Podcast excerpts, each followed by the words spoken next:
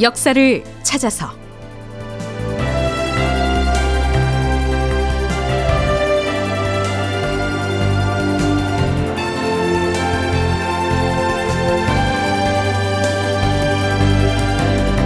제 1212편. 요동 난민은 몰려들고 군량은 모자라고. 극본 이상락 연출 황영선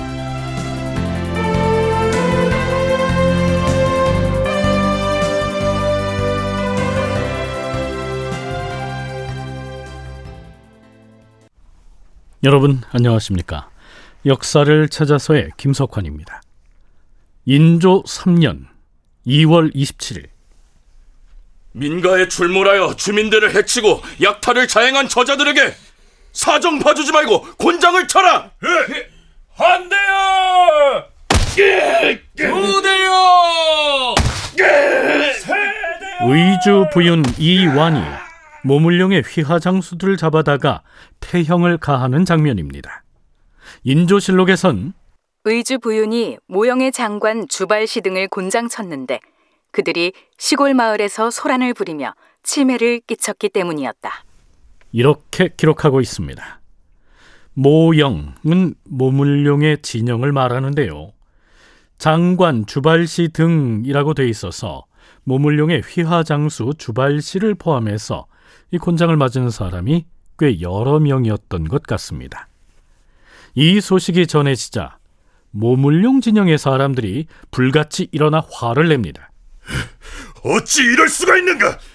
후금 오랑캐들이야 우리 황제를 배반한 족속이니 설령 우리 중국 사람을 매질하거나 살해한다 해도 그것은 어찌할 수 없다 할 것이다. 그러나 조선은 경우가 다르지 아니한가? 경우가 다르고 말고 그동안 조선은 우리 중국의 조정을 공손하게 섬겨왔기에 평소 예의를 잘 지키는 나라로 일컬어져 왔다. 그런데 의주 부윤이라는 조선 관원이 그 법도를 지키지 아니하고 우리 모도덕의 휘하 장수에게 곤장을 쳤으니 그동안 조선이 우리 중국을 섬겨왔던 예의는 어디로 사라졌단 말인가? 이 사건은 우리 황제와 모물령 도덕을 무시하는 처사이다. 조선의 여권에게 경고하거니와 그대 나라의 관찰사에게 우리의 이 말을 반드시 전하고 그대 나라의 국왕에게도 글을 올려 고하게 하라. 모물룡 진영의 장수들이 의주 부윤에게 곤장을 얻어맞은 이 사건은 글쎄요 예사로이 수습될 것 같지가 않은데요. 그들은 조선의 역관 즉 통역관을 다그쳐서 그 사실을 평안감사를 통해서 조선 조정에도 알리라고 압박을 합니다.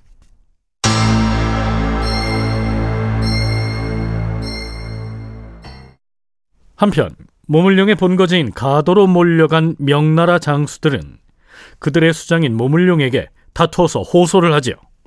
조선의 외인이 쳐들어왔을 때를 상기해 보십시오. 조선을 구하기 위해 출병했던 우리 중국의 군마가 조선에서 무수히 죽어갔으며 그 전쟁을 지원하기 위해 우리 중국이 부담했던 물자가 몇천 몇만인지 그 수량을 헤아릴 수가 없습니다. 그런데 조선의 신하가 과거의 언덕을 생각하지 아니하고 비록 도독께서 한 덩어리의 땅을 빌려 쓰고 있다고 해서 우리를 원수처럼 생각하여 거리낌 없이 멋대로 때리고 있으니 도독께서 당장 평안감사로 잡아다가 적절한 조처를 해야 마땅할 것입니다. 네, 물론 이들은 자신들이 조선의 백성에게 저지른 수탈과 폐악은 반성하지도 않은 채 감히 신하국의 관리가 상국인 중국의 장수들 함부로 대했다는 그 사실만 거론하면서 성토를 하고 있는 것이죠.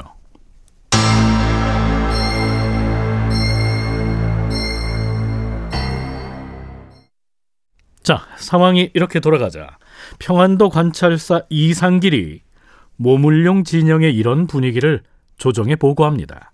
그 내용 들어보시죠. 주상 전하, 사실 중국인들이 요즘 우리나라의 변방에서 곤욕을 치른 일은 의주에서만 있었던 것이 아니옵니다. 어떤 고을의 수령은 중국인에게 혹은 칼을 씌우기도 하고 혹은 옥에 가두기도 하였사옵니다. 평안도의 벽동에서는 불에 타 죽은 중국인이 여덟 명이나 되었고 황주에서는 관아에 끌려가서 형장을 맞다 죽은 중국인이 다섯 명이었으니 모물룡 도덕이 성을 내는 것도 당연하다 할 것이옵니다.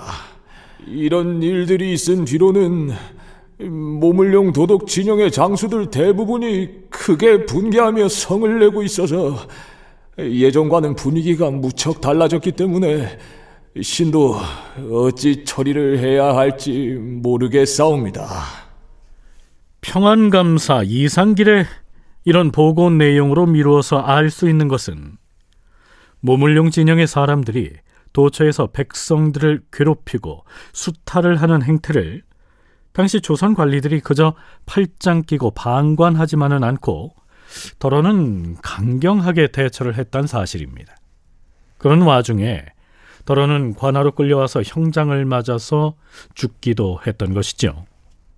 가령 임진왜란 때 같으면 조선의 관리가 국내에 들어와 있는 중국인을 뭐 그렇게 대할 엄두를 낼 수는 없었겠죠.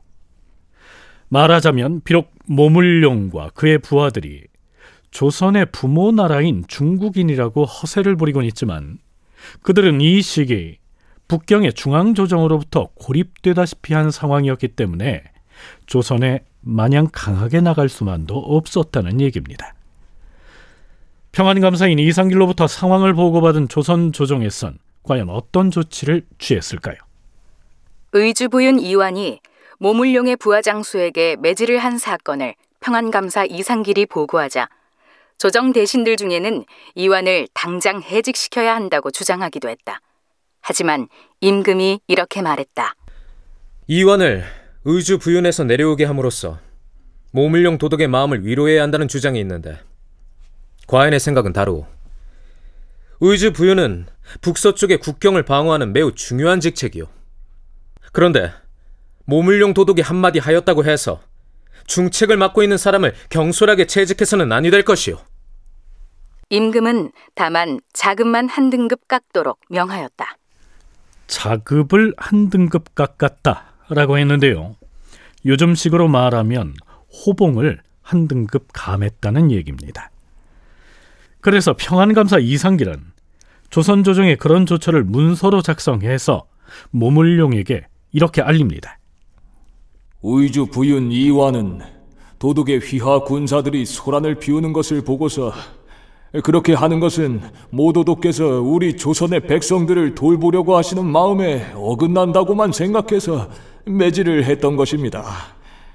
그러한 재벌이 중국에 사대하는 의리를 저버리는 행위라는 사실을 알지 못했던 것 같습니다. 우리 임금께서는 진노하시어서 당장 잡아다가 국문하여 벌을 주려고 하였습니다. 에, 그런데 시기가 시기인지라 언제 별난이 닥칠지 모르는 상황에서 전투에 임해야 할 장수를 바꾸는 것은 능사가 아니겠기에 의주 부윤 이완의 자급을 한 등급 깎아내림으로써 망령된 짓을 한 죄를 다스렸습니다. 그렇다면 모물룡은 조선 조정의 이 정도의 조치에 수긍했을까요? 인조실록에는 모물룡이 이런 통보를 받고서 매우 기뻐했다라고 적고 있습니다. 모물룡은 평안감사에게 다음과 같은 답신을 보내죠. 의주 부윤 이완은 원래 충성스럽고 용감한 자라고 알고 있습니다. 우리 장수들을 잡아다가 곤장을 치는 등 망령된 짓을 한 것은 아마도 아랫사람들이 잘못하여 그리한 것일 뿐 진실로 그의 본심은 아닐 것입니다. 또한 변방인 의주 지역을 방비하는 일은 이완이 아니면 안 될 터이니 임금께 잘 아뢰어서 그의 원직이 회복되게 하시기 바랍니다. 모물룡으로서도 더 이상 위세를 부렸다가는 혹시라도 조선 조정에서 강경하게 나오면 곤란을 겪을 수도 있었기 때문에 이렇게 겸손한 답장을 보내온 것이 아니었을까요?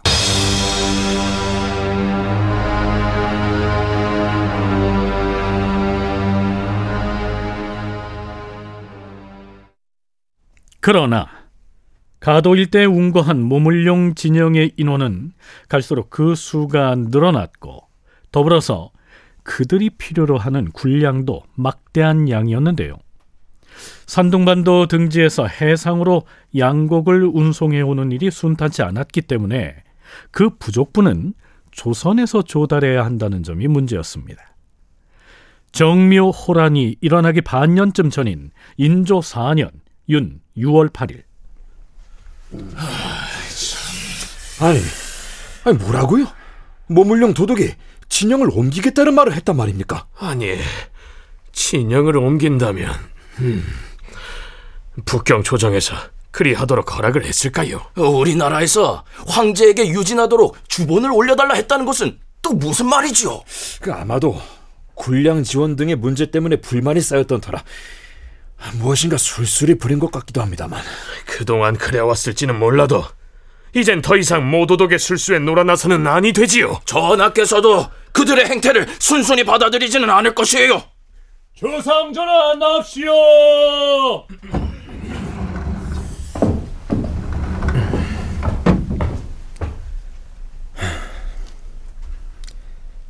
평안감사 이상길이 보내온 계문의 내용을 경들도 알고 있을 것이오. 도독 모물룡이 진영을 옮기겠다는 말을 발설한 배경은 무엇이며 북경 조정에 유진을 청하도록 주본을 올리게 했다는데 경들은 무슨 뜻으로 이런 말을 발설했다고 생각하시오? 네, 풀어서 얘기를 하면 평안도 용천 앞바다의 가도 일대에 진을 치고 있던 모물룡이 자신이 본거지로 삼고 있던 진영을 딴 곳으로 옮기려 한다고 소문을 냈단 말입니다. 그러면서 다른 한편으론 조선의 국왕으로 하여금 명나라 황제에게 주문을 보내게 해서 제발 이 모물룡을 지금의 그 자리에 계속 머물러 있게 해달라 이렇게 청해달라고 술수를 부리고 있다는 얘기입니다. 주상 전하 근래 모물룡 그자가 갖가지로 지어낸 작태를 보고 있노라면 정말 가증스럽기가 짝이 없사옵니다 하오나 전하, 모물룡의 말대로 따른다면 그의 작태가 장차 더욱 심해질 것이니 그것도 걱정이고 따르지 않음으로써 실제로 그가 진영을 옮겨가 버린다면 장차 닥칠지 모르는 후금 오랑캐와의 전쟁이 두려워질 것이니 이보다 더 난처한 일이 따로 없을 것이옵니다. 만일에 명나라 황제에게 주문을 올려서 모물룡이 다른 곳으로 진영을 옮겨버리면 곤란하니까 지금 그 자리에 계속 머물도록 해주십시오. 이렇게 부탁을 한다면 어떻게 될까요? 모물룡은 단박에 당신들이 남아있기를 원해서 조선에 머무는 것이니 군량도 마필도 우리가 필요한 만큼 알아서 대줘야 할 것이오. 이렇게 나올 것이 뻔하지요. 그렇다고 산둥반도로든 어디로든 진영을 옮겨가도록 내버려 두자니 후금이 쳐들어왔을 때 모물룡이라고 하는 방파제 하나가 없어질 것이니 이건 진퇴양난이다. 이런 얘기입니다. 뭐 어찌 되었든 지금 서울에 들어와 있는 평안감사 이상길이 돌아갈 때는 모물룡에게 어떻게든 답변을 전하도록 해야 할 것 아니겠소. 전하, 이번에 평안감사 이상길이 모물룡에게 찾아가거든 결정적인 말은 하지 말게 하시고 전하께서 이렇게만 말씀하시더라고 전하게 하시옵소서. 모도독에게 과인의 의견을 말하겠소.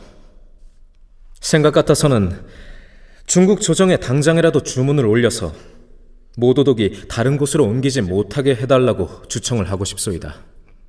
그리하여 모도독이 우리와 끝까지 함께 후금 오랑캐를 방어함으로써 위로는 황제의 은혜에 보답하고 아래로는 우리 영토를 튼튼하게 하는 것. 이것이야말로 진정 과인의 지극한 소원이요.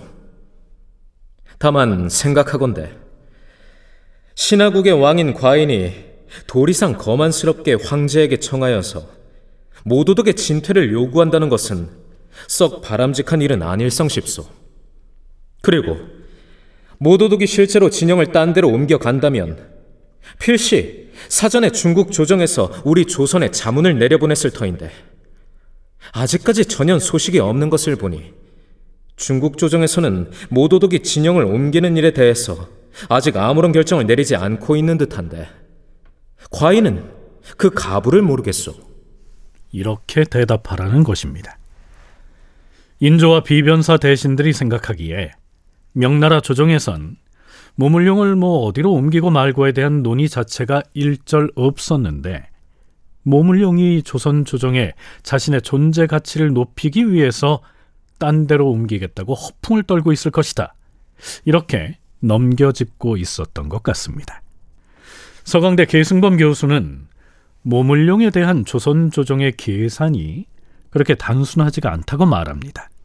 모물룡의 역할에 얼마쯤 기대감이 있었다는 얘기입니다.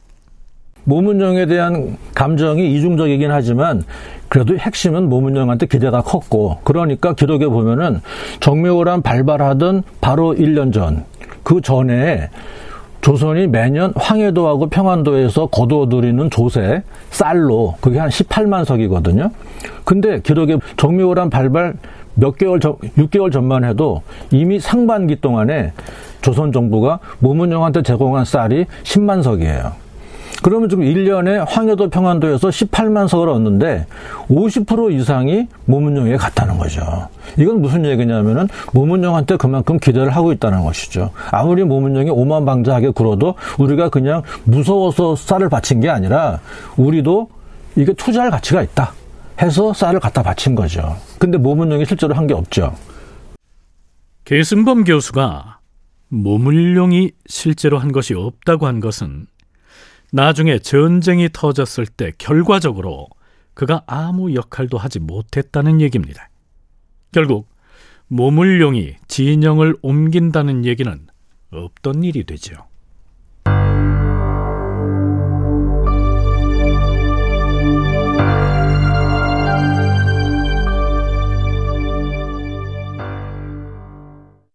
가도 일대를 본거지로 삼은 모물룡 측은 식량을 비롯한 물품 등을 조선에 요구하면서 자신들은 모든 것을 무상으로 가져가는 것이 아니라 무역을 한다 하는 이 명분을 내세웁니다. 우리는 조선에서 어떤 양곡과 물자도 무상으로 가져오지 않는다. 우리가 조선에서 거저 먹는 것은 마시는 물뿐이다. 이런 식으로 위로는 황제를 기만하고 아래로는 우리 조선을 속이고 있사옵니다. 금년이 겨우 반이 지났는데도 저들에게 지급한 식량이 이미 14만 석에 이르는데 앞으로 더 요구할 양이 또 몇만 석이 될지 가늠할 수도 없사옵니다. 그러면서도 한사코 무역을 하도록 강압을 하고 있으니 예전에는 조선의 상인들이 요동을 왕래하면서 무역을 했었지요.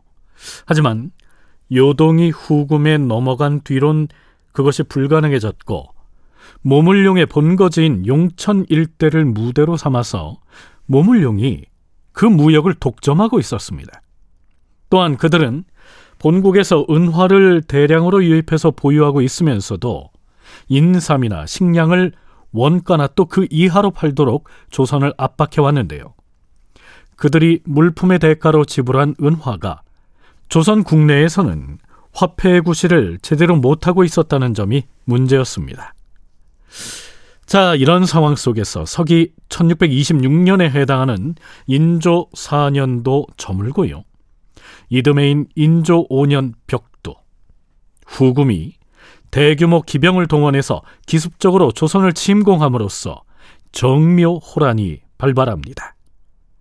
모물룡을 잡으러 왔다는 것도 후금이 조선을 침략한 명분 중에 하나였습니다. 다큐멘터리 역사를 찾아서 다음 시간에 계속하겠습니다.